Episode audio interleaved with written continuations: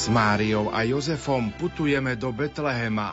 Nech nás oni sprevádzajú na našej ceste života aj počas Vianoc, lebo oni mysleli viac na iných ako na seba. Špirituál z kňazského seminára v Badíne Ľubomír Grega. V tomto mariánskom postoji môžeme povedať, že je ukryté tajomstvo vianočného blahoslavenstva, ktoré spočíva v tom, že dokážeme trochu zabudnúť na seba a o čo si viac myslieť na iných. Požehnaný zvyšok cesty do Betlehema. A nezabudnite, prechádza sa cez domy tých, ktorí toho majú menej ako my. Ježi sa môže narodiť aj 1000-krát v betlehemskej maštali, ale zmysel to bude mať až vtedy, keď sa aspoň raz narodí v našom srdci. Požehnané Vianoce s Rádiom Lumen.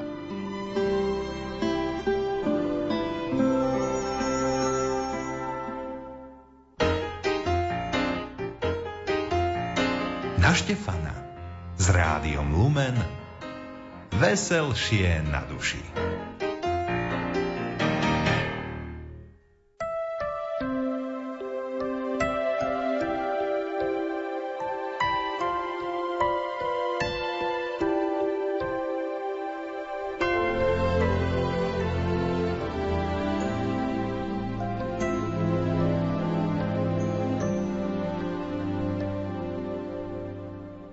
Vianočné prianie pápeža Františka. Vianoce si ty, keď sa rozhodneš znovu narodiť každý deň a nechať Boha vojsť do tvojej duše. Vianočný stromček si ty, ak vydržíš pevný vo vetre a v ťažkostiach života. Vianočnou ozdobou si ty, keď sa tvoje cnosti stanú farbami, ktoré skrášľujú tvoj život.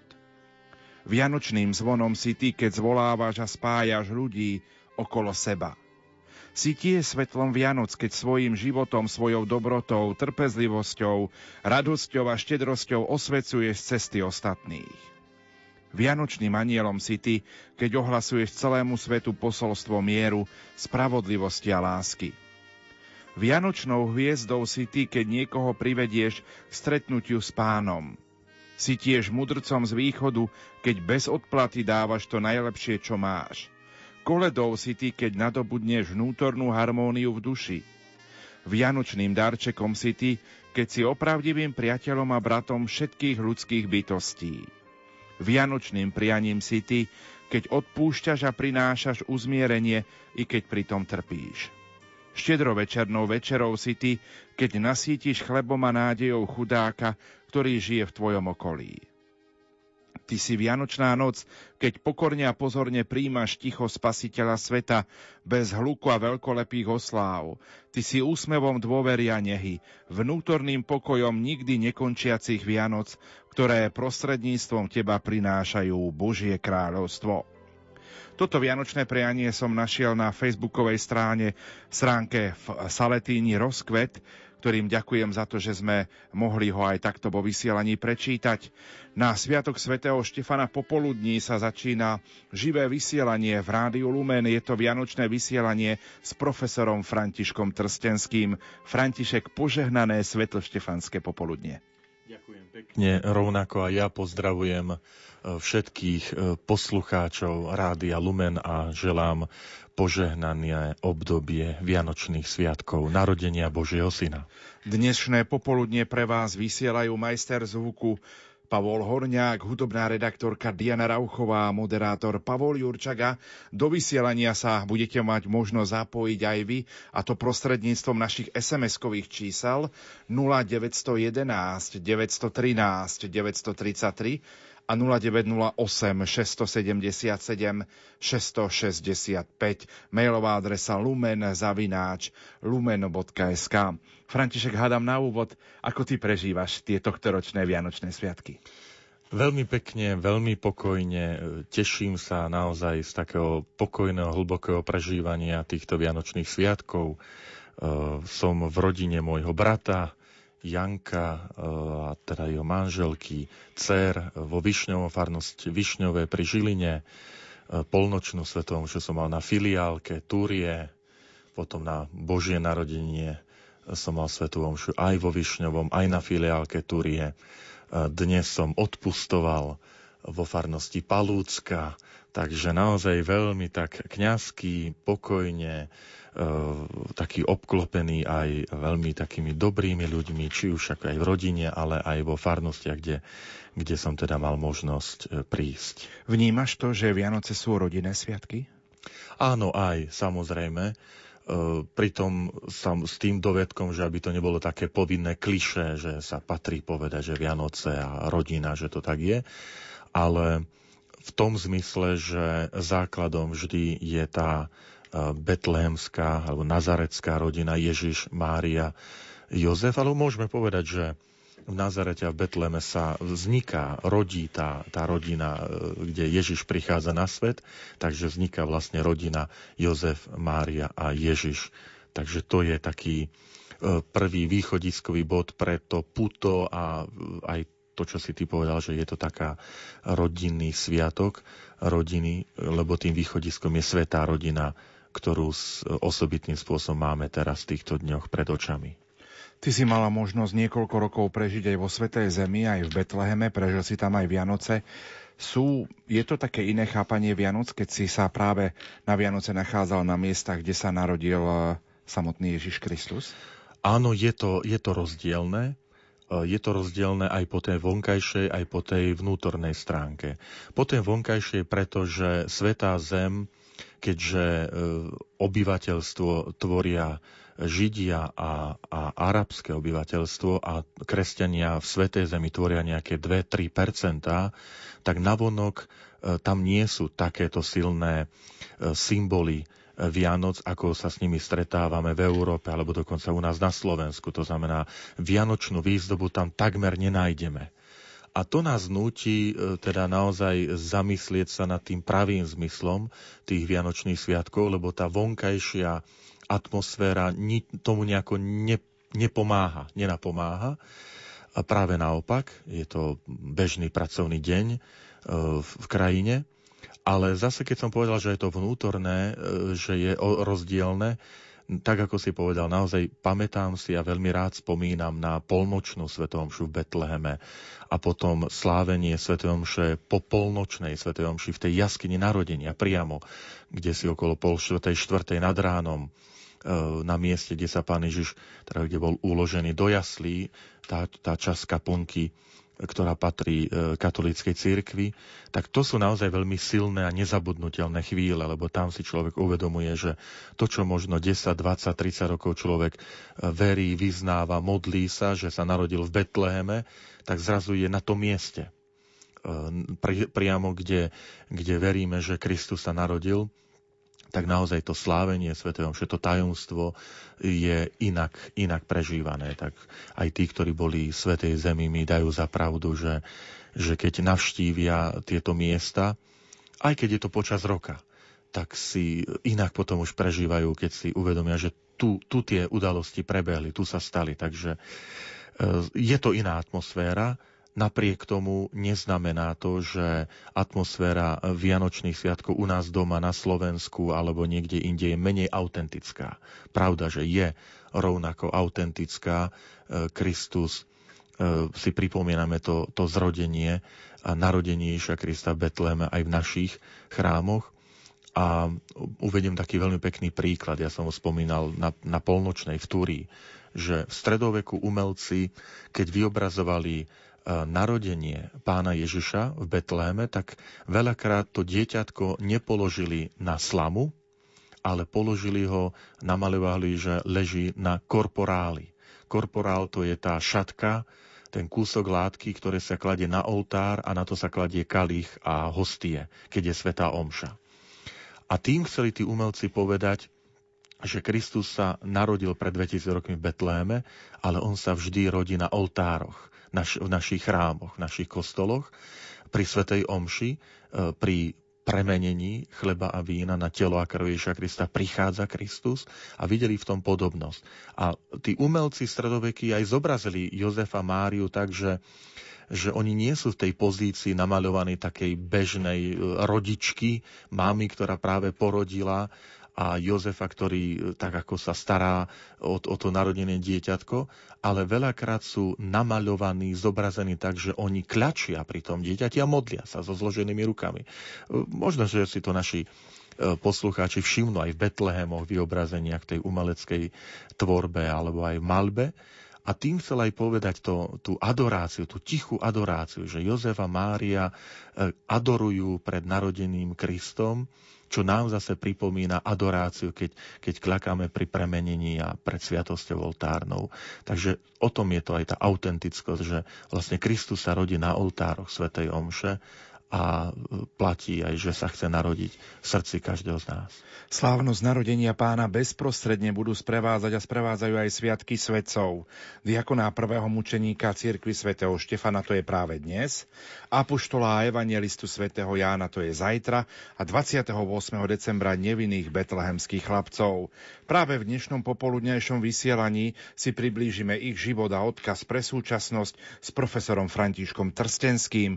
Ja opäť pripomeniem kontakt do štúdia 0911 913 933 a 0908 677 665, mailová adresa lumen@lumen.sk. František, čaká nás prvá pieseň. Zvykli sme vždy na úvod vysielania niekoho pozdraviť, tak komu ju pošleme? Spomínal som, že dnes som bol na odpuste ako odpustový kazateľ vo farnosti Palúcka, čo je mestská časť Liptovského Mikuláša. Tak zvláštne, že bol som tam na odpuste ku cti svätého Jána apoštola a evangelistu, ktorý bude zajtra. Ale keďže už zajtra je pracovný deň, tak tá hlavná svätá omša pol 11. slávnostná bola práve s formulárom svätého Jána apoštola evangelista, aby sa ľudia mohli zúčastniť, keďže ešte je deň pracovného voľna. A chcem týmto spôsobom aj poďakovať veriacím a duchovnému otcovi, pánu farárovi Ivanovi Bujňákovi. Veľmi krásna atmosféra, liturgia krásne pripravená, spevy. Celková tá atmosféra bola taká veľmi zbožná, takže aj touto formou chcem sa poďakovať pánu farárovi a veriacím tejto farnosti Palúcka. No a potom, ako by to bolo, ak by sme na svätého Štefana nepozdravili tých, ktorí nosia toto meno, tohto patróna majú, svätého Štefana, a možno, že určite aj s dovolením vás tu v rádiu a poslucháčov tak osobitne, keďže Pavol, ty a ja sme kňazi Spišskej diecézy a náš diecézny otec biskup sa volá Štefan Sečka, takže chceme aj týmto prostredníctvom pozdraviť osobitne jeho a aj ostatní. K tomuto prianiu sa samozrejme pripájame aj my z Rádia Lumen. Tak priatelia, nech sa vám príjemne počúva Pavol Habera a jeho pieseň Madonna s dieťaťom.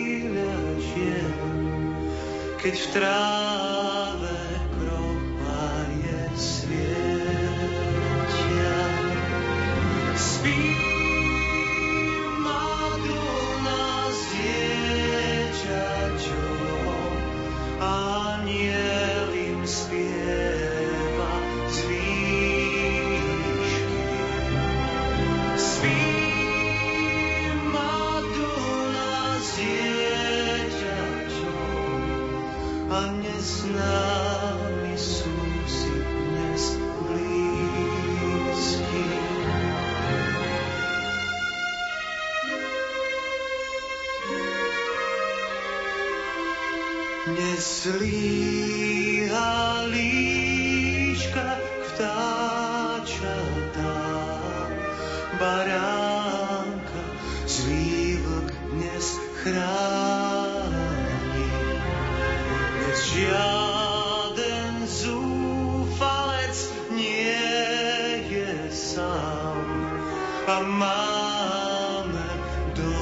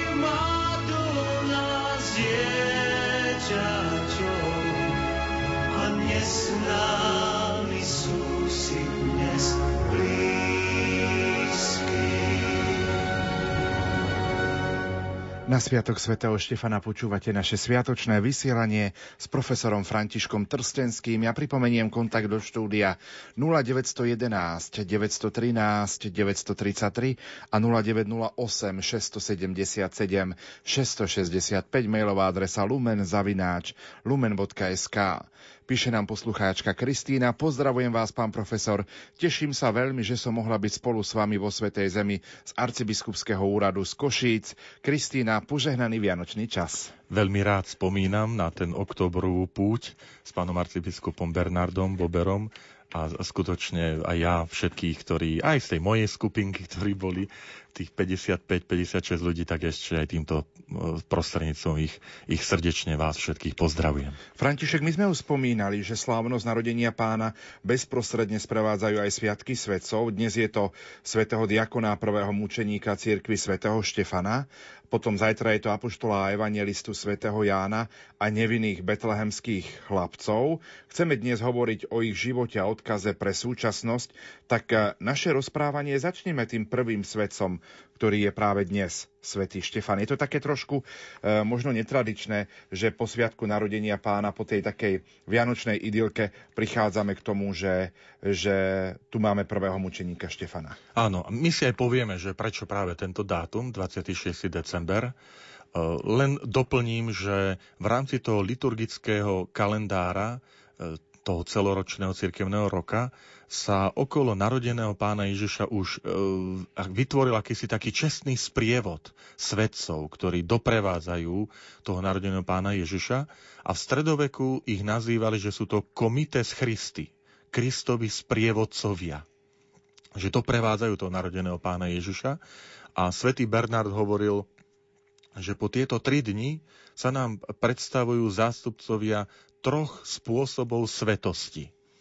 Prvý je mučeník túžbou aj skutkom, a to je svätý Štefan, že nielen túžil byť naozaj svätým, ale že on to aj skutkom potvrdil, keď zomrel mučenickou smrťou pre Krista, ako to dnes hlavne liturgické čítanie zo skutkov apoštolov ukazovali.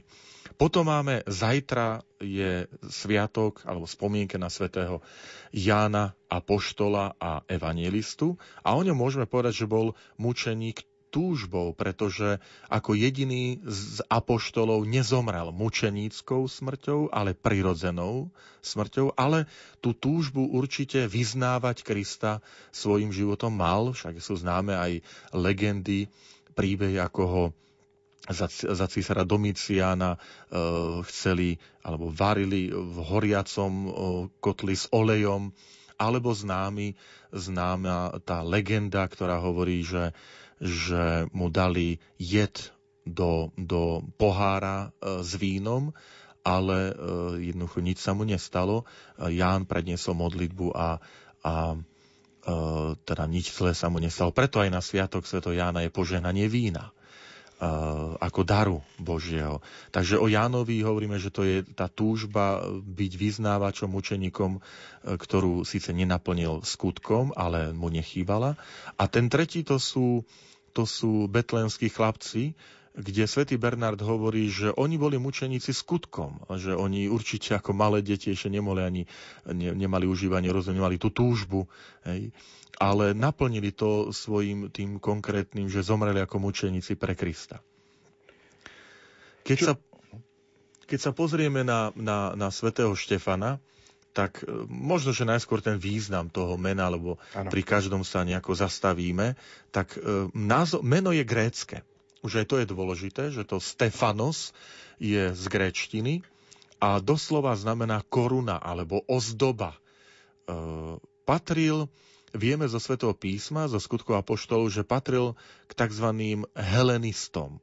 No a uvádza sa v Skutkoch apoštolov na prvom mieste v zozname tých diakonov a preto aj dostal pomenovanie v tej gréčtine, niekedy sa nazýva, že je archidiakon. Arche je prvý na počiatku, takže prvý z tých diakonov siedmi, ktorí sa spomínajú.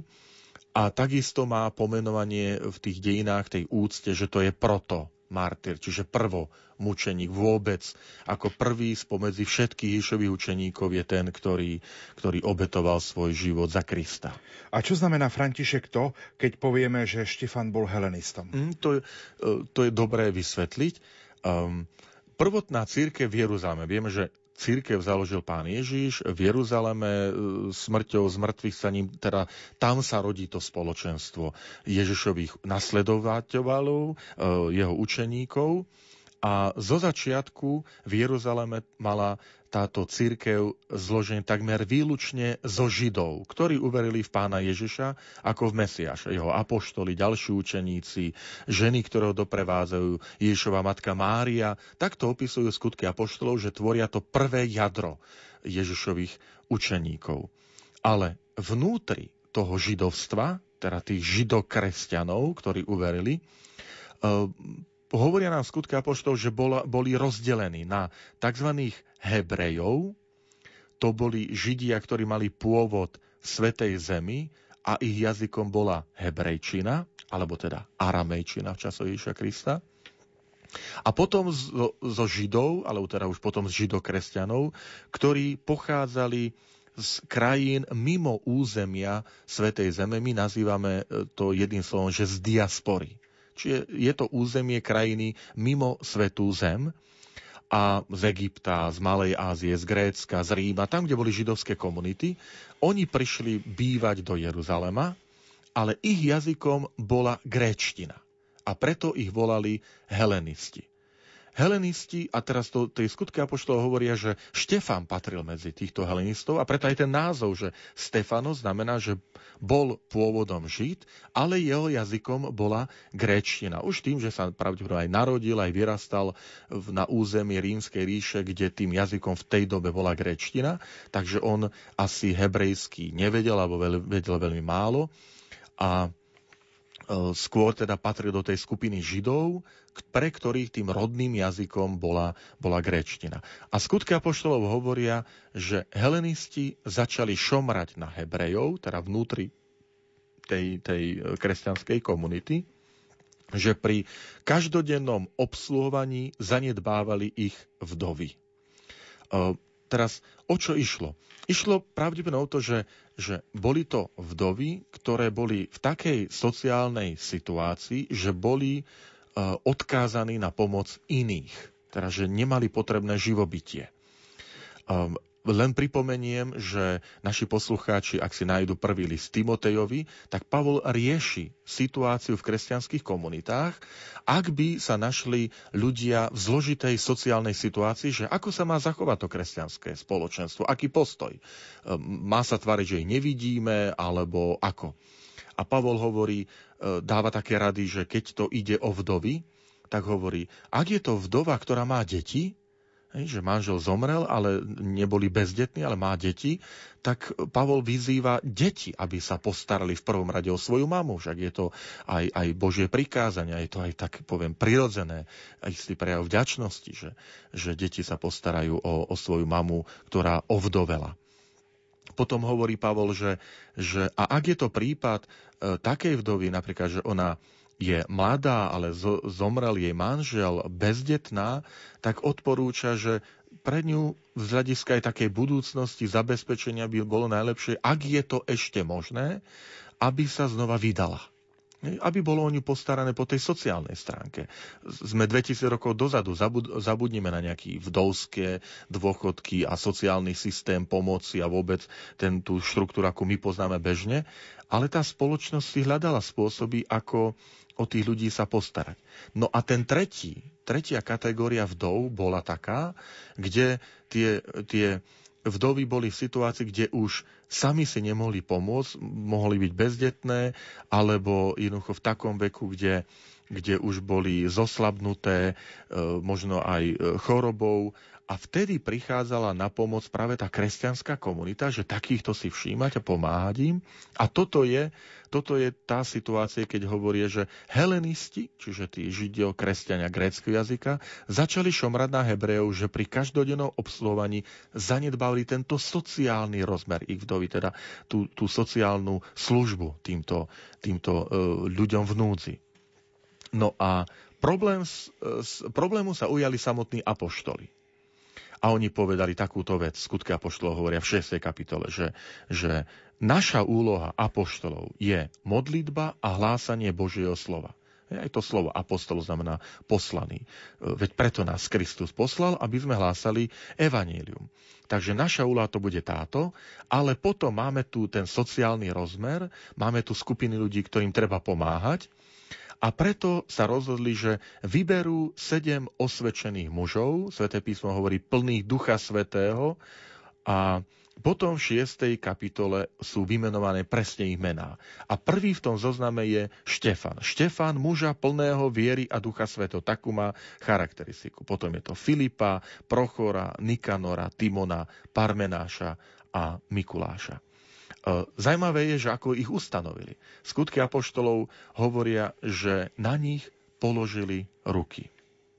V Starom zákone toto položenie rúk na hlavu človeka často znamená symbol odovzdania istej úlohy, istého poslania, poverenia. Napríklad máme Mojžiša, ktorý keď zostarne, tak položí ruky na Jozueho, je to v knihe Númery, 27. kapitole opísané, čo je vlastne symbol odovzdania úlohy poslania jeho pokračovateľa. Vieme, že Jozef po smrti Mojžiša je ten, ktorý vovedie izraelský národ do zasnúbenej krajiny a teda naplní ako pokračovateľ to poslanie, ktoré Boh dal najprv Mojžišovi. Poznáme napríklad v Antiochii, v Novom zákone sa spomína, že Pavol a Barnabáš, keď idú na prvú misijnú cestu, po krajinách idú na Cyprus a potom idú do Malej Ázie, dnešné Turecko, tak skutky apoštolov hovoria, že Duch Svätý vnúkol tej komunite, oddelte mi Pavla a Barnabáša na dielo, na ktoré som ich určil, a hovoria, že modlili sa a položili na nich ruky. To nie je nejaká vysviacka, v tomto prípade Pavla a Barnabáša, ale isté poverenie, istú úlohu, že oni tam idú potom ďalej ako aj vyslanci tej komunity v Antiochii na tú misijnú cestu. Napríklad máme Pavla, ktorý v liste Timotejovi pozbudzuje tohto Timoteja, ktorý bol predstavený biskupom v meste Efez, kde mu hovorí, že zachovávaj dar, ktorý si dostal vkladaním mojich rúk. A tu už máme to, čo potom vošlo do cirkvi, že pri diakonskej, kňazskej, biskupskej vysviacke je toto vkladanie rúk ako súčasť tej vysviacky toho poverenia. A dokonca Pavol v tom liste Timotejovi napomína, alebo dáva usmernia tomuto Timotejovi, kde mu hovorí, že na nikoho neklaď unáhlene ruky. To znamená, pri poverovaní istým úradom si toho človeka teda over, aby to bol človek osvedčený, viery. A to sa týka týchto 7 mužov, ktorí vstúpili potom do histórie cirkvi ako diakoni. A z tohto sa neskôr postupne ďalšími úlohami, ktoré k tomu pribudli, aj vlastne vyformoval prvý stupeň sviatosti kňazstva. To je vlastne ten stupeň diakonátu, ktorý je najmä pre službu. Je to služba ohlasovania slova, homílie, vyslovanie niektorých sviatostí, ako je krst, potom sviatosť manželstva, sveteniny pohrebu. Čiže to je ten prvý stupeň, kde máme začiatky práve spomenuté skutkov apoštolov. Zaujímavé je tá charakteristika, preto my aj Štefana oslavujeme osobitne, lebo pri ňom Sväté písmo povie, že to bol človek plný viery a Ducha Svätého. a že Židia neboli schopní čeliť neskôr múdrosti a duchu, ktorým hovoril, a tak neskôr vieme, skutky apoštolov hovoria, že je falošne obvinený z rúhačstva, za ktoré hrozil potom trest ukameňovania.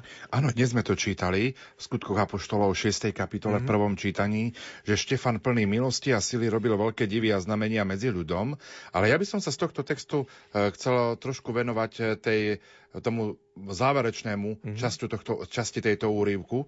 Strašne vykríkli, zapchávali si uši a všetci sa na ňo vrhli. Vyhnali ho za mesto a kameňovali a svedkovia si odložili šaty k nohám mladého muža, ktorý sa volal Šavol. Môžeme povedať, že tak symbolicky je to práve dnešný sviatok svätého Štefana, ako keby narodenie Pavla? Presne tak. A neskôr to je veľmi dobrá poznámka, Pavol, lebo cirkevní otcovia, keď komentujú skutky apoštolov od doby Tertuliána, ktorý žil v 3. storočí, je tá známa veta zachovávaná, odovzdávaná, že krv mučeníkov je semenom nových kresťanov. A teda mučenícka krv, smrť Štefana, že už pri zrode Štefana jeho obeta nie je zbytočná, nie je márna, ale už máme semienko nového veriaceho, ktorý je vlastne Šavol, alebo teda budúci apoštol Pavol. Aj keď treba povedať, že v tomto texte, ktorý si práve prečítal, tam ešte Pavol nie je obrátený, ešte je prenasledovateľ cirkvi, a to, že bol len svedkom pri kameňovania, tak je preto, že nemal ešte dostatočný vek. Tam niektorí hovoria, že musel mať nad 40, niektorí hovoria, že nad 50, my presne tie 50 rokov. Tie danosti nevieme dôkladne, ale jednoducho, že Šavol nebol ešte vekom na to, aby mohol vykonať, toto nariadenie z bohorúhačstva, teda ten trest smrti, čo bolo čosi považované za vážne, že nie, že kto chce, tu máte, hoďte si kameňom zo zábavy, ale to bolo, oni to chápali aj v tej dobe ako čosi vážne, že tu komu si berieme život, hoci podľa zákona si to zaslúži, lebo sa rúhal, ale vedeli, že to neznamená, že to bude nejaký lynč, že teraz hoci kto si môže hodiť.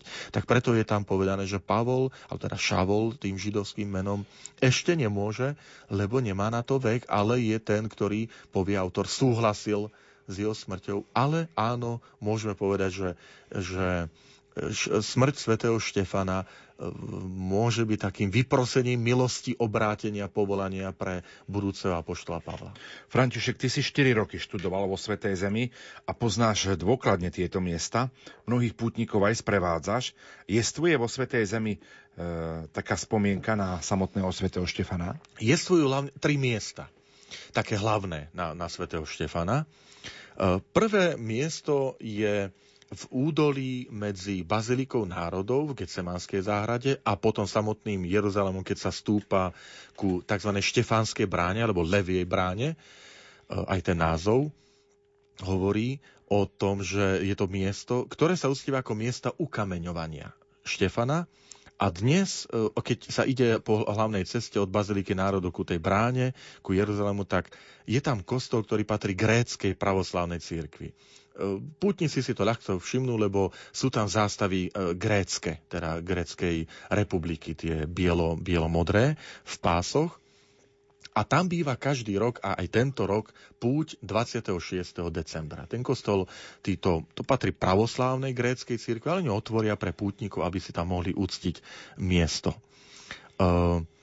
Vlastne je to aj preto, že my v Štefanovi uctievame prvého mučeníka, ktorý nasledoval Krista, a vždy je to výzva pre celú cirkev, aj pre nás, ísť cestou Krista, ktorá nemusí nevyhnutne skončiť mučenickou smrťou, ale je to to pozvanie, že keď si sa rozhodol stať kresťanom, tak pre teba je to výzva ísť cestou Krista, ktorú nám mučeníci ukazujú, že čo to znamená. No a potom máme ešte jedno miesto, ktoré sa uctieva ako miesto ukameňovania, a to je na druhej strane Jeruzalema pri tzv. Damašskej bráne. Aj preto, že Damašk, preto je ten názov, lebo je nasmerovaná na sever a tadiaľ sa išlo na Damask. A A preto aj pri Pavlovi sa spomína, že bol pri kameňovaní a potom išiel do Damasku, kde prežije povolanie zo strany pána Ježiša, stáva sa apoštolom. Tak niektorí kladú tam toto miesto kameňovania a to je, neskôr je tam postavená bazilika na pamiatku tohto kameňovania, kde dnes sídli známa biblická škola, tzv. Ecole Biblique v Jeruzaleme. Od tej Damaskej brány nejakých 7-8 minút peši. Je to naozaj veľmi blízko.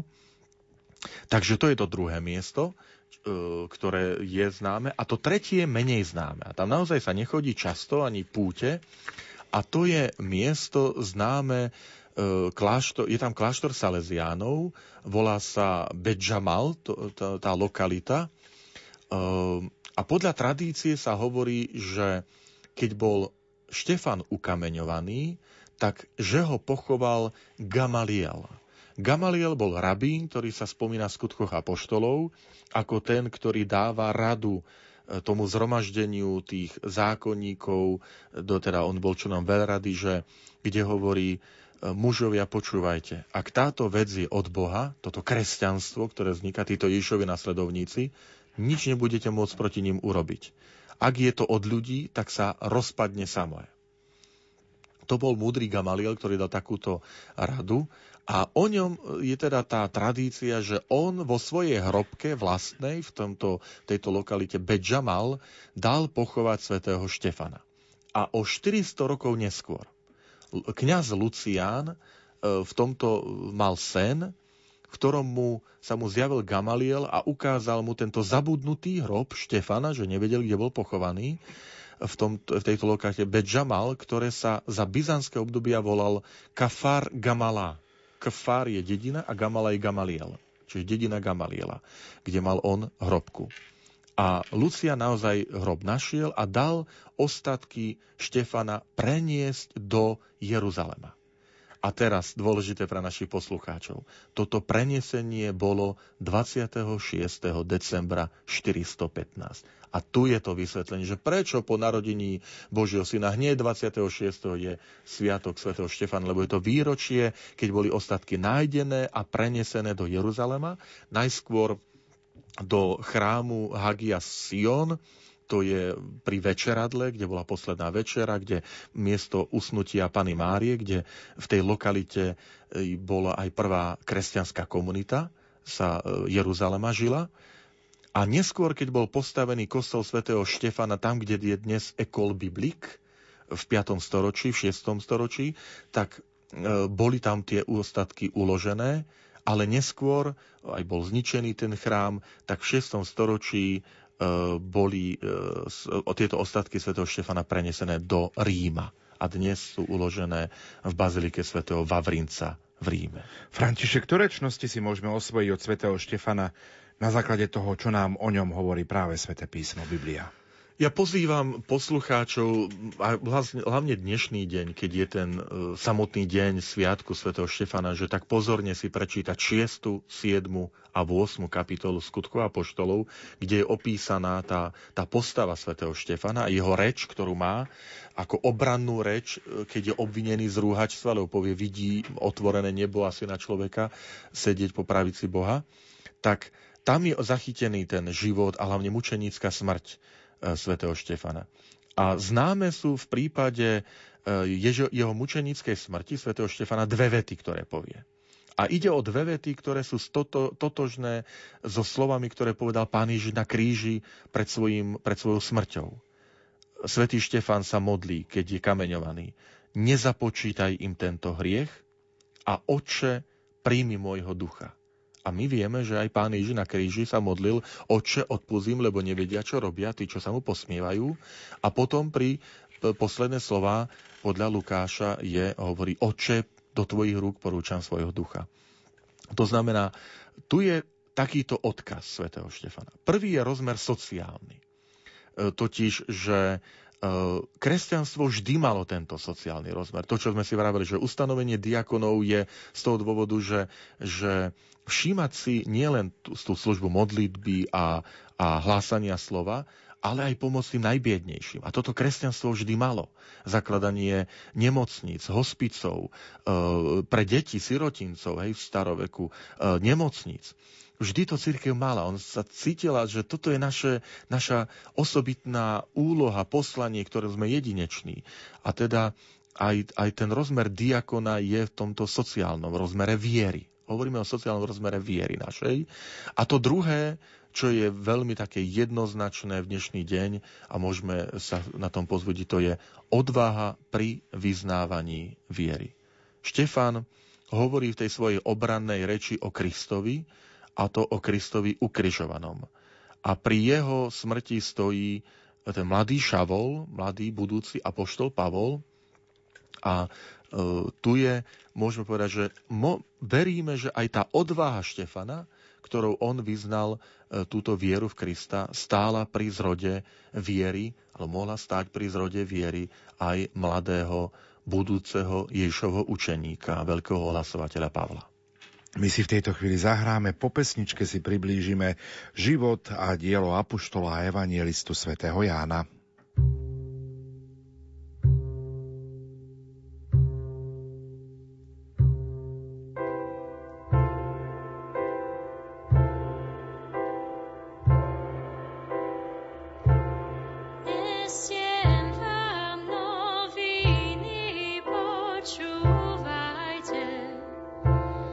Betlémskej doliny pozor dajte,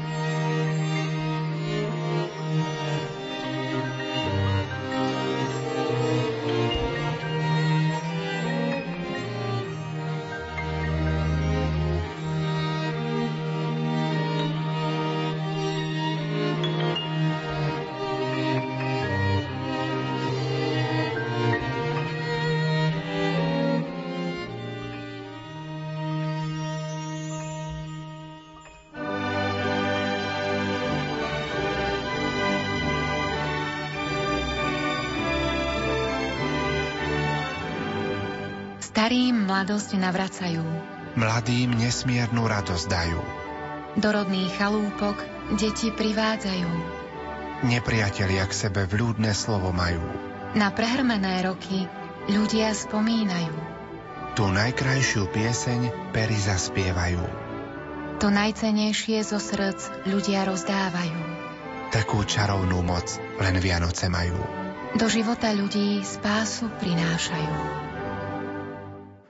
V prvom liste svätého apoštola Jána čítame: Milovaní, čo bolo od počiatku, čo sme počuli, čo sme na vlastné oči videli, na čo sme hľadeli a čoho sa naše ruky dotýkali, to zvestujeme.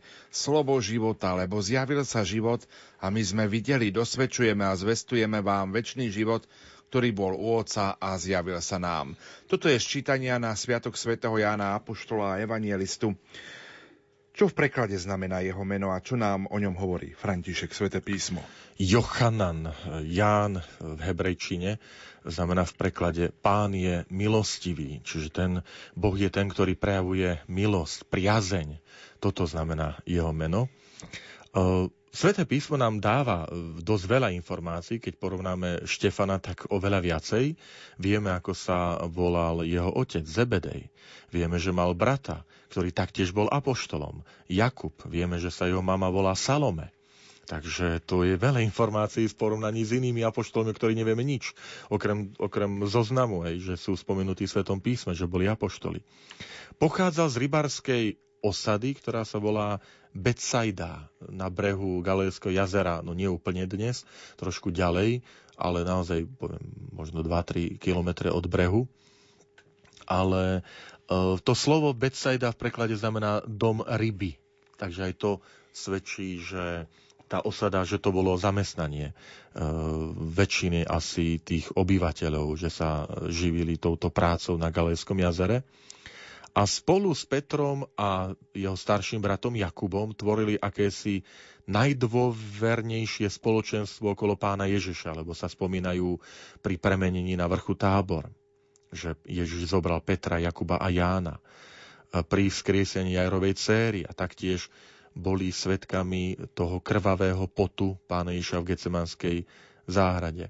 No, možno, že boli aj impulzívni, pretože Ježiš im týmto dvom bratom dal pomenovanie Boanerges, synovia hromu, pre ich prudkú povahu, takže asi boli cholerici tou ľudskou povahou. Pôvodne je zaujímavé, že sviatok Jána sa slávil spolu s jeho bratom Jakubom starším. Pripomeniem poslucháčom, že Jakub starší je dôležitý pre pútnikov Santiago de Compostela, kde sa putuje k hrobu svätého Jakuba San Diego, aj Diego v španielčine Jakub, tak to je práve k hrobu tohto staršieho z bratov Zebedejových. Ale svätý Ján potom podľa tradície, už to nemáme v Svetom písme, pôsobil v Efeze, v Malej Ázii. Za cisára Domiciána bol vo vyhnanstve na ostrove Patmos, kde opäť tradícia hovorí, že napísal tam poslednú knihu Svätého písma, tak je zaradená teda ako posledná, a to je Apokalypsa, alebo Zjavenie apoštola Jána. A po návrate do Efezu, po smrti Domiciána, ešte napísal Evangelium a zomrel vo vysokom veku za cisára Trajana, ako jediný z apoštolov 12, nie mučenickou smrťou. K jeho úcte hlavne stredoveku prispievali rôzne legendy, napríklad, že obrátil istého pohanského kňaza v Efeze, a to tým, že keď vypil otrávené víno, nič sa mu nestalo. Ďalšia legenda hovorí, že bol v Ríme hodený do kade s vriacím olejom bez toho, aby mu to uškodilo. A preto vlastne na tento sviatok tohto apoštola a evangelistu sa v mnohých miestach, kostoloch, farnostiach žehná víno. Apoštol Ján je samozrejme aj evangelistom. Napísal samotné 4. evangelium. Skúsme si ho aspoň v krátkosti priblížiť. Vznik tohto evangelia sa kladie do konca 1. storočia po Kristovi. Niekedy okolo roku 95, možno 100. Čiže naozaj z tých 4 evanílií Marek, Matúš, Lukáš, Ján, Jánové vzniká ako posledné. Keď pri pri jeho čítaní sa dajú rozlíšiť celkom zreteľne dve také časti. Prvá časť, ktorú z odborného hľadiska nazývame, že je to kniha znamení, to je od 1. po 12. po 11. kapitolu. A to preto, že takto evanjelista označuje zázraky Ježišove. Nevolá ich zázraky, ale označuje ich znamenia. Poznáme prvé zo znamení, svadba v Káne Galilejskej, premena vody na víno, a povie, to bolo prvé zo znamení, ktoré Ježiš urobil a učeníci uverili v neho. Pre toto evanjelium je typické, že uvádza Ježišove slová vzťahujúce sa na nebeské a duchovné veci, ktoré však jeho poslucháči najskôr chápu pozemsky a potrebujú takú pomoc Ježiša Krista, aby to porozumeli aj duchovne. Takže aj v tejto prvej časti je zobrazený napríklad Nikodém, kde Ježiš s ním v noci rozpráva a Nikodém najprv tie jeho slova o zrodení sa od novom rozumie materiálne, tak pozemsky, že ako ja môžem sa znova vrátiť do tela matky, keď už som sa narodil. Alebo pri Samaritánke, pri studni v 4. kapitole sa hovorí, že Ježiš hovorí o živej vode a Samaritánka hovorí, to by bolo výborné, keď som mala živú vodu, lebo nemusím chodiť ku studni a mám ju navždy. Berú to materiálne a tak pozemsky, a preto je potrebné potom také hĺbšie vysvetlenie, aby človek porozumel aj tieto veci v duchovnom význame. A tá druhá časť Jánovho evanjelia, tá sa nazýva, že to je kniha slávy, a to preto, že Ježiš od tej 12. kapitoly a hlavne od 13., keď je vo večeradle, až po 18. kapitolu, keď evanjelista uvádza, že odišiel do Getsemanskej záhrady, Ježiš začína hovoriť o svojom umúčení. A hovorí o svojom umúčení ako o hodine oslávenia. Takže preto aj túto druhú časť my voláme, že to je tá hodina oslávenia, ku ktorej Ježiš smeruje, a pre evanjelistu tá hodina oslávenia je Ježišova smrť na kríži.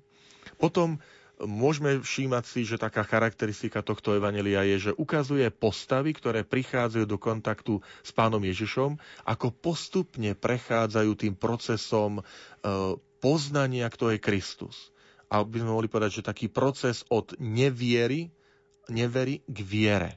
Takým je Nikodém na začiatku. Neverí, pýta sa, hľadá, a potom na konci evanjelia je predstavený ako ten, ktorý spolu s Jozefom z Arimatej pochovávajú Ježiša, vyznávajú tú vieru v Krista, hlásia sa ku nemu pri Ponciovi Pilátovi. Takým procesom prejde Samaritánka, ktorá na začiatku nevie, kto je tento muž, tento Žid, čo sa s ňou rozpráva, a postupne prichádza k tomu, že toto je Mesiáš, spasiteľ sveta. Mária pri vzkriesení Lazára taktiež je tá, ktorá hovorí, keby si tu bol býval, môj brat by nebol zomrel. A ona postupne prichádza k tomu poznaniu, že Kristus je ten, ktorý je pánom života aj smrti. A potom apoštol Tomáš, samozrejme známy, ten príbeh, nebuď veriaci, ale veriaci. Nebuď neveriaci, ale veriaci, plož svoj prst do rán po klincoch. Takže tieto postavy, keď ich čítame, toto evanjelium, si uvedomujeme, že oni sa stávajú príkladom prijatia Ježiša Krista. Sú vzorom rastu vo viere. Aj tej viere, ktorá sa rodí v pochybnostiach, v hľadaní, v pýtaní sa, v kladaní otázok a pri rozmýšľaní, že aký je význam tej udalosti, ktorú práve prežívam. To platí pre Samaritánku, pre Nikodéma, pre Lazarovu sestru Máriu, aj pre Máriu Magdalénu. Tá scéna, Mária je pri prázdnom hrobe, plače, hľadá Ježiša, nevie, vidí záhradníka, a Ježiš je ten, ktorý dáva ten impuls, že ju oslovuje, a ona ho pomal spoznáva, že to je učiteľ. Tak toto sú také pozvanie pre poslucháčov siahnuť po tomto evanjeliu. Je krásne, je hlboké, je oslovujúce, a všímať si tie dve vrstvy. Najprv to také pozemské, to prvé chápanie Ježišových slov, a potom ako evanjelista hovorí, že treba ísť do hĺbky, treba ísť hĺbšie, hľadať to duchovné posolstvo. Veď to je náš život. Že veľakrát ten náš život je takýto, že prináša udalosti, rôzne situácie do života, A je na nás, aby sme nezostali len pri tom prvotnom vnímaní tej udalosti, ale usilovali sa odkryť aj také hĺbší až odkaz pre nás, až posolstvo, že keď sa niečo v živote stane aj dobré alebo negatívne, že čo to pre môj život znamená? Mám niečo v živote zmeniť?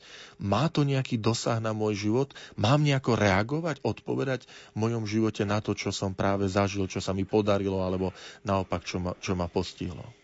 Je dobré pripomenúť našim poslucháčom, že vo Svetom písme máme ešte ďalšie knihy, ktoré sa práve pripisujú evangelistovi Jánovi.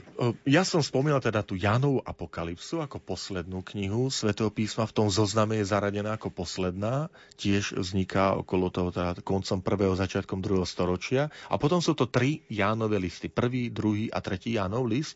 My tu hovoríme o istej jánovskej škole, že nie je nevyhnutné, aby Ján bol doslova literárne, teda doslovne on autorom, že ich on sám vlastnou rukou písal, ale sme presvedčení, že za zrodom niektorých spisov môže stáť aj tzv. Jánovská komunita, teda ďalší jeho učeníci, žiaci, ktorí počúvali jeho slova, poznali toto svedectvo. Ty si čítal ten 1. Jánov list, že Ján tam hovorí, že my sme videli a dosvedčujeme. Pre túto jánovskú školu je dôležité práve toto svedectvo milovaného učeníka, o ktoré sa táto komunita v Efeze opiera. Spomeňme si v Jánovom evanjeliu v 21. kapitole, v poslednej kapitole vlastne tá komunita sa aj prezrádza, že ona sa prezradí, že jestvuje, lebo v tej 21. kapitole sa píše, že toto je ten učeník, ktorý vydal svedectvo, a tým sa myslí milovaný učeník Ján. A ďalej pokračuje ten verš a hovorí: a my vieme, že jeho svedectvo je pravdivé. Tak a my vieme určite nebol Ján. Ján by si nehovoril sám sebe, my vieme, ale je to tá komunita, ktorá ešte zhromažďuje ten materiál, píše ho a dáva podoby Jánových listov a apokalipsy. Takže napríklad vieme, že žiakom Jána bol svätý Polikarp, neskôr biskup v Smírne, ktorý sa k tomu hlási. On je ten, ktorý nám povie, že ten milovaný učeník, je zaujímavé, že v evanjeliu nemáme meno Ján spomenuté, v Jánovom evanjeliu ako apoštol, ale sa spomína istý milovaný učeník, ktorý je pri tých najdôležitejších udalostiach z Ježišovho života. Pri poslednej večeri pod krížom, hľa tvoj syn, hľa tvoja matka, a pri zmrtvých staní, že vidí prázdny hrob a uverí. Zajtra budú o tom čítania, evanjelium. Tak tento svätý Polikarp hovorí, že to bol môj učiteľ, že ten milovaný učeník to je Ján, evanjelista, apoštol, miláčik Pána Ježiša, ako ho zvykneme nazývať. A tak od neho máme aj toto svedectvo. Potom Polikarp má ďalšieho žiaka, svätého Ireneja, biskup v Lyone, teda na juhu Francúzska, v Gálii v časti. Takže to je aj to odovzdávanie tej školy, aj toho učeníctva ďalej, ktoré pokračuje. František, počul som, že samotné Jánovo evanjelium sa niekedy nazýva aj evanjelium vody. Prečo? Áno, a túto myšlienku sme vytiahli, keď bolo národné stretnutie mládeže P18 v Prešove, a pozdravujem všetkých, aj tých, ktorí sa na tom podielali, aj potom, ktorí boli pri tejto akcii v Prešove účastní. Pretože témou tohto národného stretnutia, tých príprav, myslím, celý rok, ktorý bol, odvážny rok, bola práve téma vody z Jánovho evanjelia. A naozaj je to jeho charakteristika, že všimnime si, koľko veľa udalostí v Jánovom evanjeliu je spojených s vodou. Krst, hneď v úvode. Ján Krstiteľ vydáva svedectvo o Ježišovi Kristovi, že to Duch Svätý mi ukázal, že tohto pokrstíš, na ktorom uvidíš zastupovať Ducha Svätého. Potom hneď v 2. kapitole premenenie vody na víno v Káne Galilejskej. V 3. kapitole Ježiš hovorí Nikodémovi, ak sa nenarodí niekto z vody a z Ducha Svätého. 4. kapitola Samaritánka prebieha pri studni. 5. kapitola Betsaida v Jeruzaleme, rybník, alebo skôr taká akási nádrž, je voda, kde je ozdravený, ochrnutý. Siloe, 9. kapitola, rybník Siloe, k tomu slepému od narodenia povie, choď, umý sa v rybníku Siloe na južnom takom svahu jeruzalemského pahorku. Tam bola tá nádrž, aby sme nemali predstavu, že rybník, keď sa povie v slovenčine, treba nám rozmýšľať tými prekladmi, lebo niekedy tie chápania môžu byť také dosť skreslené, že máme na mysli vianočné kapre v rybníkoch, a to boli nádrže umelo vyhlbené do zeme, ktoré slúžili na zachytávanie vody, buď dažďovej, alebo potom aj z prameňa. Napríklad z prameňa Gihon, ktorý je, tak tam sa zachytávala voda potom v tej nádrži Siloe. Opäť s vodou. A evanjelista povie pri smrti Ježiša Krista, že vyšla krv a voda. Takže preto naozaj platí, že je to evanjelium vody, kde Ježiš povie tie známe slová, že kto je smedný, nech príde ku mne a nech pije. Čiže on sám sa prezentuje ako prameň čistej vody, ktorý dáva tú zdravú vodu pre tých, ktorí príjmajú jeho náuku. Samozrejme, voda má význam duchovný, prenesený. Ježiš je tým nápojom. Krásny symbol do dnešnej doby, lebo ja to používam rád, to porovnanie, že radšej sa občerstviť čistou, zdravou, nenakazenou vodou, ktorou je Kristus, a nie rôznymi otrávenými vodami nesprávnych náuk, ktoré potom otrávia celého človeka. Možno si naši poslucháči spomínajú, ale samotný evanjelista Ján sa nazýva aj milovaným mučeníkom. Prečo je tomu tak? Prečo práve Jána nazývame milovaným mučeníkom? Istým spôsobom je to záhada, lebo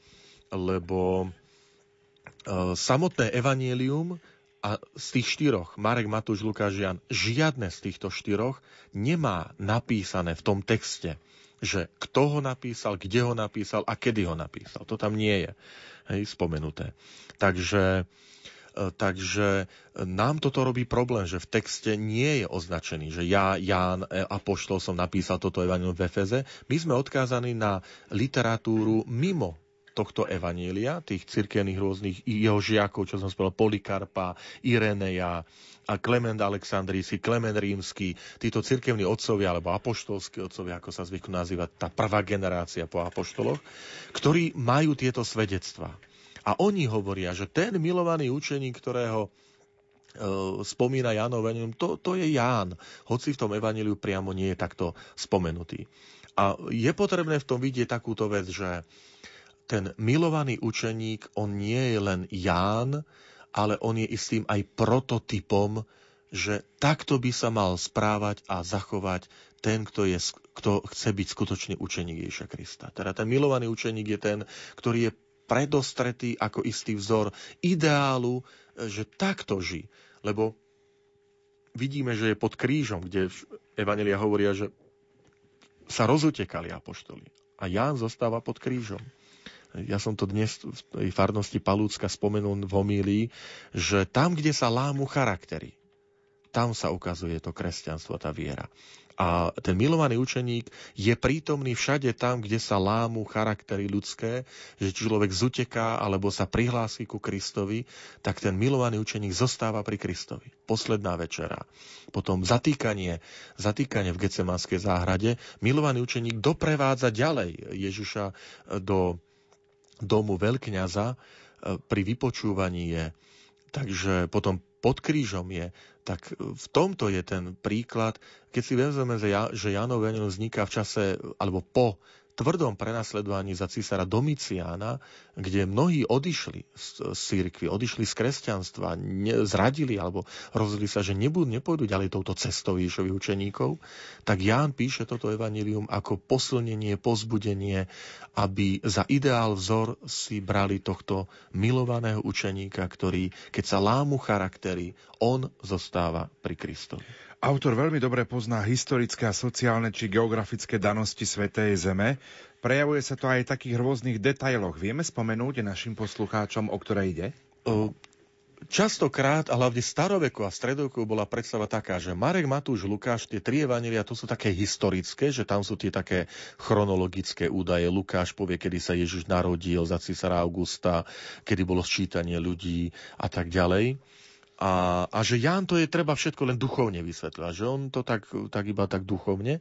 Teraz sa otáča tá loď takej tej exegezy, toho skúmania písma a naozaj mnohí biblisti hovoria, že Ján je veľmi zaujímavo historický.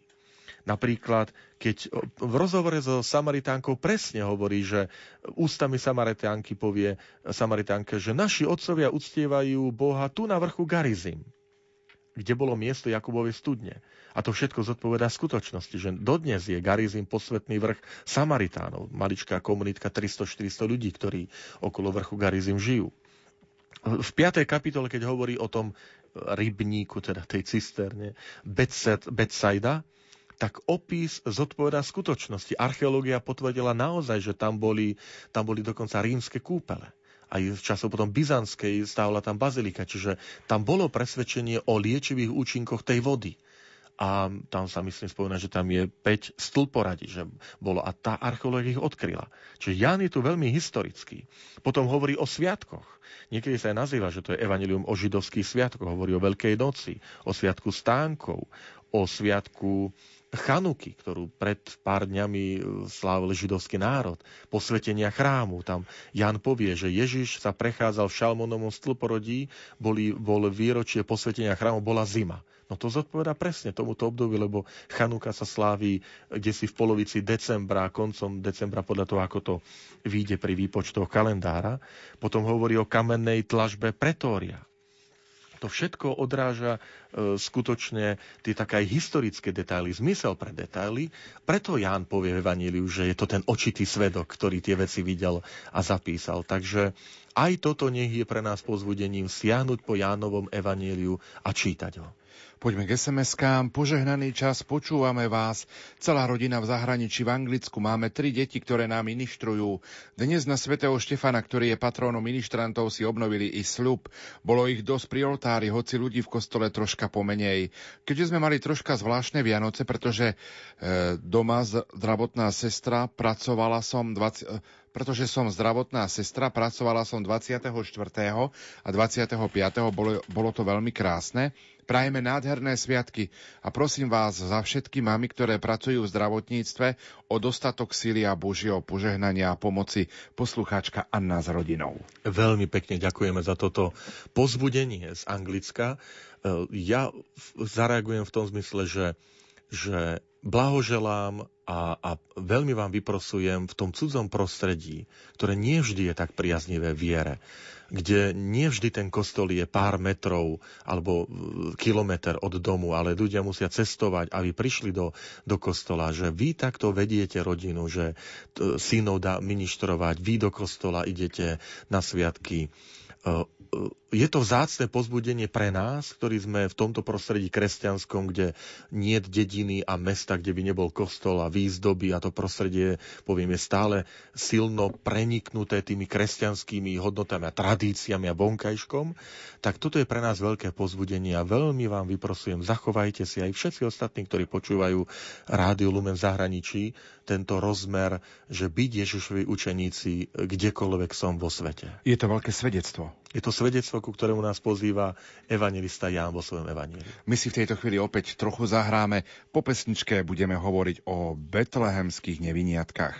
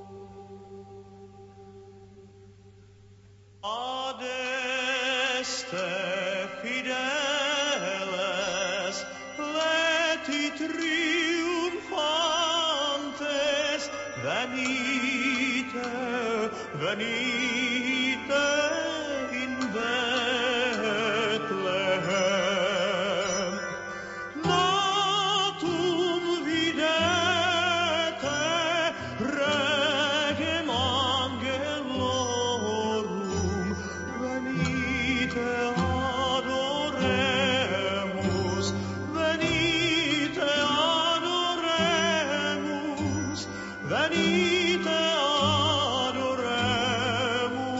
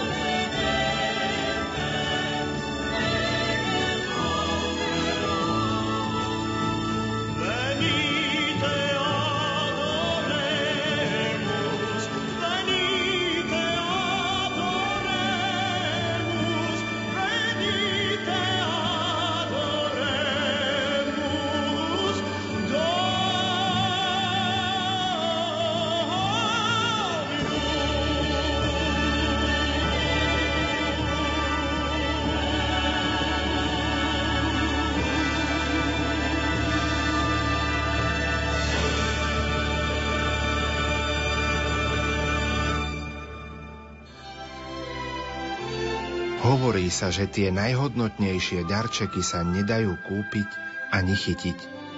Sú to pocity, ktoré pretrvávajú v srdci ešte dlho po sviatkoch. Sú to objatia, vitajte doma, a úsmevy, už sme sa tešili.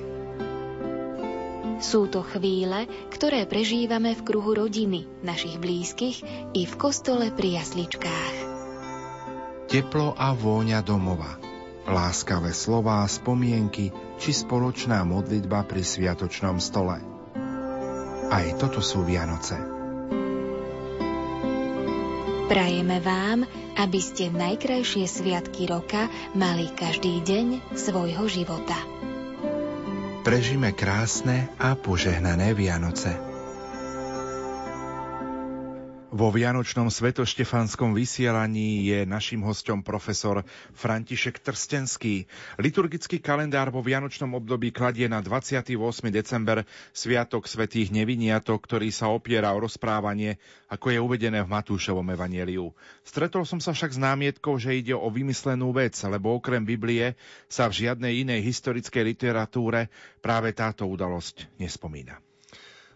Sme svedkami, a pozorujem to aj ja, takého veľmi až spirituálneho čítania Svätého písma, že to ide o také čítanie, kde sa to zbavuje akýchkoľvek historických sprepojení a argumentuje sa, že to je len čisto duchovné posolstvo, ktoré nemá nejako prepojenie s realitou, s tými historickými údajmi.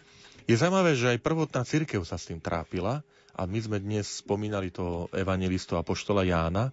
A on v tom prvom liste, opäť je to pozvánka si ho prečítať, je krásny ten list, ktorý hovorí práve o tom, že čo sme sa chytali, čo sme videli, čo sme na vlastné uši počuli, to vám zvestujem slovo života.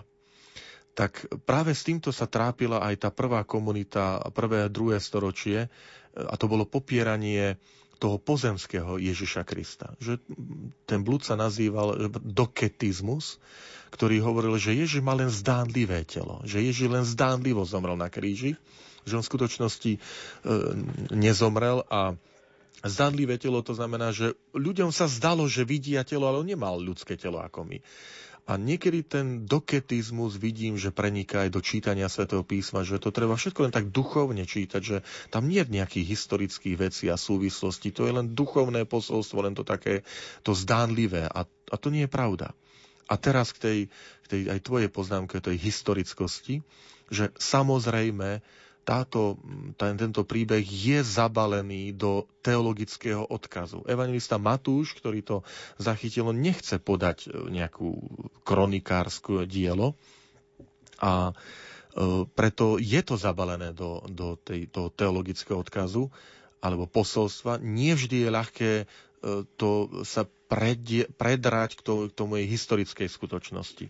Preto my nájdeme aj texty okolo 5. storočia, až tak neskoro, ktoré hovoria, že bolo zabitých údajne 3 000 chlapcov. Byzantská liturgia hovorí o 14 000, sýrska liturgia dokonca o 64 000 chlapcov, Tieto čísla sú nadsadené a príliš prehnané. Ale máme tu isté výpočty, také poviem, z predpokladu vtedajšieho počtu pravdepodobne obyvateľov, kde sa odhaduje, že v čase vlády kráľa Herodesa mohlo žiť v Betleheme, niektorí hovoria, že 300 obyvateľov, že to nebolo obrovské mesto. Tam vedľa bolo 6 kilometrov Jeruzalem. Ten sa odhaduje, že mohol mať 50-70 tisíc obyvateľov. Betlehem mohol mať 300 obyvateľov. Tak sa odhaduje. No a pri takomto počte, tak potom samozrejme aj ten počet narodených detí zodpovedal tomu počtu obyvateľov. A tak aj v kraji, keď sa hovorí, že to nie je len Betlehem, ale aj okolie, hovoríme len o chlapcoch, ale hovoríme len o 2 rokov nadol, tak odborne, ak sa na to pozrieme, tak hovorí možno o počte 10, možno 30 detí mužského pohlavia, o ktoré mohli byť usmrtené. A tu je aj odpoveď tých, ktorí namietajú, že okrem Svätého písma sa to nikde u starovekých autorov nespomína. No podľa všetkého to nebolo niečo takých veľkých rozmerov, ale naozaj možno pár jedincov, ktorí týmto boli zasiahnutí. A pri takomto nízkom počte a množstva iných udalostí a príbehov z tohto obdobia, aj zo života samotného Herodesa, sa ľahko mohlo stať, že táto udalosť akoby vypadla alebo unikla pozornosti. Ale ako spomínam, že je dôležité si zamerať na to teologické zápis, posolstvo a nie ten historický, presný kronikársky zápis, ako keď je čierna kronika. Matúšovo rozprávanie o úteku pred Herodesom a potom následné usmrtenie tých chlapcov nesie podobnosti so starozákonným príbehom okolností, za ktorých sa narodil Mojžiš a jeho útek pred faraónom, ktorý podľa starozákonnej knihy Exodus tiež chcel dať pozabíjať chlapcov, lebo my čítame v knihe Exodus v 1. kapitole, kde dal príkaz faraón: každého chlapca, čo sa narodí Hebrejom, hoďte do Nílu, každé dievča nechajte žiť. Potom aj neskôr dospelý Mojžiš uteká pred faraónom na púšť, aby potom od Boha dostal príkaz: choď, vráť sa do Egypta, veď všetci, čo ti číhali na život, sú mŕtvi. No ale toto, keď počúvame, tak si povieme, no však to Jozefovi povedal anjel, že vráť sa z Egypta, lebo staň, vezmi so sebou dieťa i matku, choď do izraelskej krajiny. A teraz tí, čo striehli na život dieťaťa, už pomreli. Však to sú takmer identické slova, čo čítame v knihe Exodus. Potom medzi ranami, ktoré Boh postihol egyptskú krajinu za čias Mojžiša, je aj smrť prvorodených. A tu je znova aj tá rana, ktorá prichádza v časoch Ježiša Krista, a to je tiež smrť prvorodených, teda chlapcov. Teraz z týchto príkladov vyplýva, alebo snažil som sa ukázať, že Matúš, na evangelistu Matúša má postava Mojžiša a vôbec to starozákonné naplnenie tých predpovedí veľmi veľký vplyv, ktorý vidíme aj v iných častiach jeho evanjelia, kde Ježiša predstavuje ako nového Mojžiša, ako naplnenie týchto prisľúbení. Takže aj toto je to, keď čítame tú udalosť o usmrtení neviniatok, vidieť to prepojenie aj so starým zákonom. Chcem sa ešte dotknúť jednej veci, ktorá sa dotýka prepojenia betlehemských chlapcov práve s postavou Jana Krstiteľa. Evangelista Matúš uvádza, že Jozef ochránil život dieťaťa Ježiša a jeho matky útekom do Egypta. V tom čase o 6 mesiacov starší Jan Krstiteľ, ktorý sa narodil neďaleko Betlehema, v istom judejskom meste v hornatom kraji, ako čítame v Evangeliu podľa Lukáša, bol taktiež v ohrození života. Ale evangeliové texty však nehovoria napríklad, akým spôsobom sa zachránil. To je ďalšia vec, že evanjelia nie sú cestopisy, to nie je itinerár, ktorý by každú udalosť každý deň zachytil ako akési písanie denníčka, ktoré možno my robíme. Podstata evanjelia, vrátim sa k Jánovmu evanjeliu, je, on povie na konci evanjelia, je veľa, čo Ježiš urobil, skutkov, zázrakov a čo povedal, a nie je to zapísané v tejto knihe. Ale to, čo je zapísané, je preto, aby ste verili a vierou v ňom mali večný život. Čiže hlavnou postavou evanjelia nie je Ján Krstiteľ a okolnosti jeho narodenia, a ani Panna Mária nie je hlavnou postavou. A ak sa o týchto postavách hovorí, je to vždy v súvislosti s Kristom. Preto sa hovorí o zvestovaní o Božej Matke, o návšteve u Alžbety, Márie a o okolnosti Jánovho narodenia, ale pretože oni sú prepojení s Jánom Krstiteľom. Máme neskoršie spisy, ktorí sa to snažia istým spôsobom vyriešiť. My ich nazývame apokryfné spisy. Takzvané proto-Jakubovo evanjelium. To názov je proto-Jakubovo evanjelium, pretože ono sa zameralo na udalosti, ktoré Sväté písmo nespomína ešte pred narodením Ježiša Krista. To znamená, ako sa Jozef s Máriou zoznámili, kde Mária žila, ako vyrastala, ako to bolo s narodením Jana Krstiteľa a končí tam, kde už potom začínajú evanjelia o zvestovaní, o úteku do Egypta a tak ďalej. Takže tu v tomto evanjeliu sa hovorí o tomto evanjeliu, to je apokryfný spis, ale má taký názov, že matka Alžbeta vzala malého Jána a pred vojakmi ukryla v pukline skaly, ktorú jej ukázal Pánov anjel. To je legenda, tento apokryfný spis z 5. storočia, ale je zaujímavé, že keď v roku 1330, je to dosť neskoro, o niekoľko stáročí, príde do Svätej zeme pútnik Giovanni Fedanzola z talianskej Peruge, tak spomína, že v mestečku Ain Kerem, tam, kde sa dnes uctieva miesto narodenia Jána Krstiteľa aj návštevy u Alžbety, je kostol, v ktorom pútnici uctievajú nielen evanjeliovú časť, tú návštevu Panny Márie u príbuznej Alžbety, ale aj skalu záchrany. Tak to nazývajú. Skala záchrany Alžbety a Jána. Neskôr tam túto časť kúpili františkáni, postavili veľmi pekný kostol, ktorý dodnes je taký dvojloďový, kde je aj navštevovaný pútnikmi.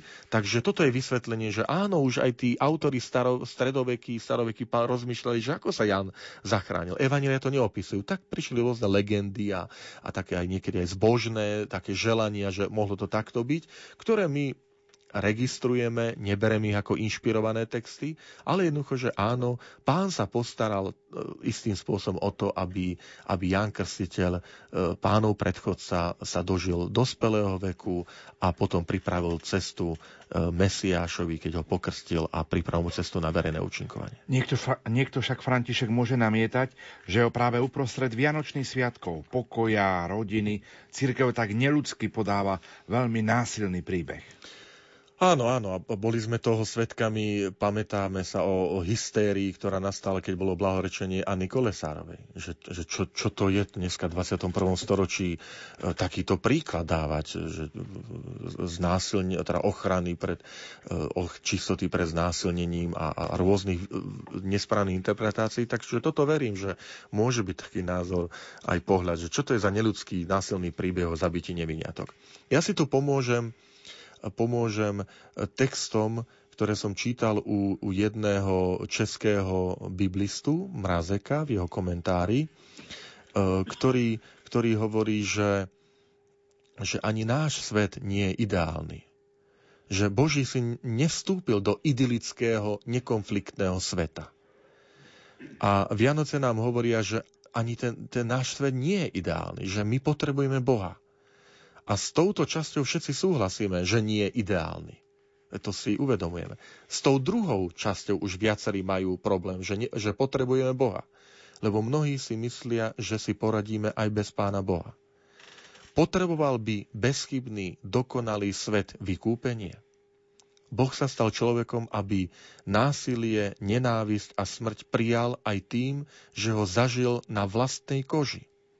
On vie, čo to je byť utečencom, utekať, vystavený potupám a napokon umúčeniu. Čiže odpoveď na otázku, prečo cirkev dáva takýto príbeh, je, že nachádzame tu práve v Jánovom evanjeliu v 3. kapitole tej známej 3.16, 3. kapitola 16. verš. Boh tak miloval svet, že dal svojho jednorodeného syna.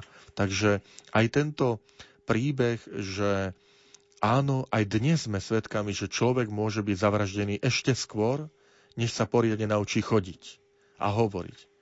A nie, že by stihol už niečím aj previniť. To bolo v minulosti a žiaľ, je to aj v dnešnej dobe, veď nám hovoria aj tie témy potratov na túto tému aj ďalej. Takže je to realita, ktorú Matúš vložil do vianočného rozprávania a vyjadroval tým totiž každodennú trpkú realitu aj jeho doby, ale aj tej našej. A preto tento svet potrebuje Pána Boha. Čas dnešnej relácie sa pomaličky naplňa.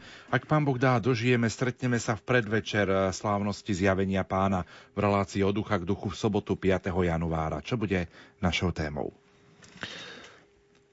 Tri zázraky sa dnes stali. Príchod Krista zvestovali. Tak spieva sa v jednej liturgickej piesni.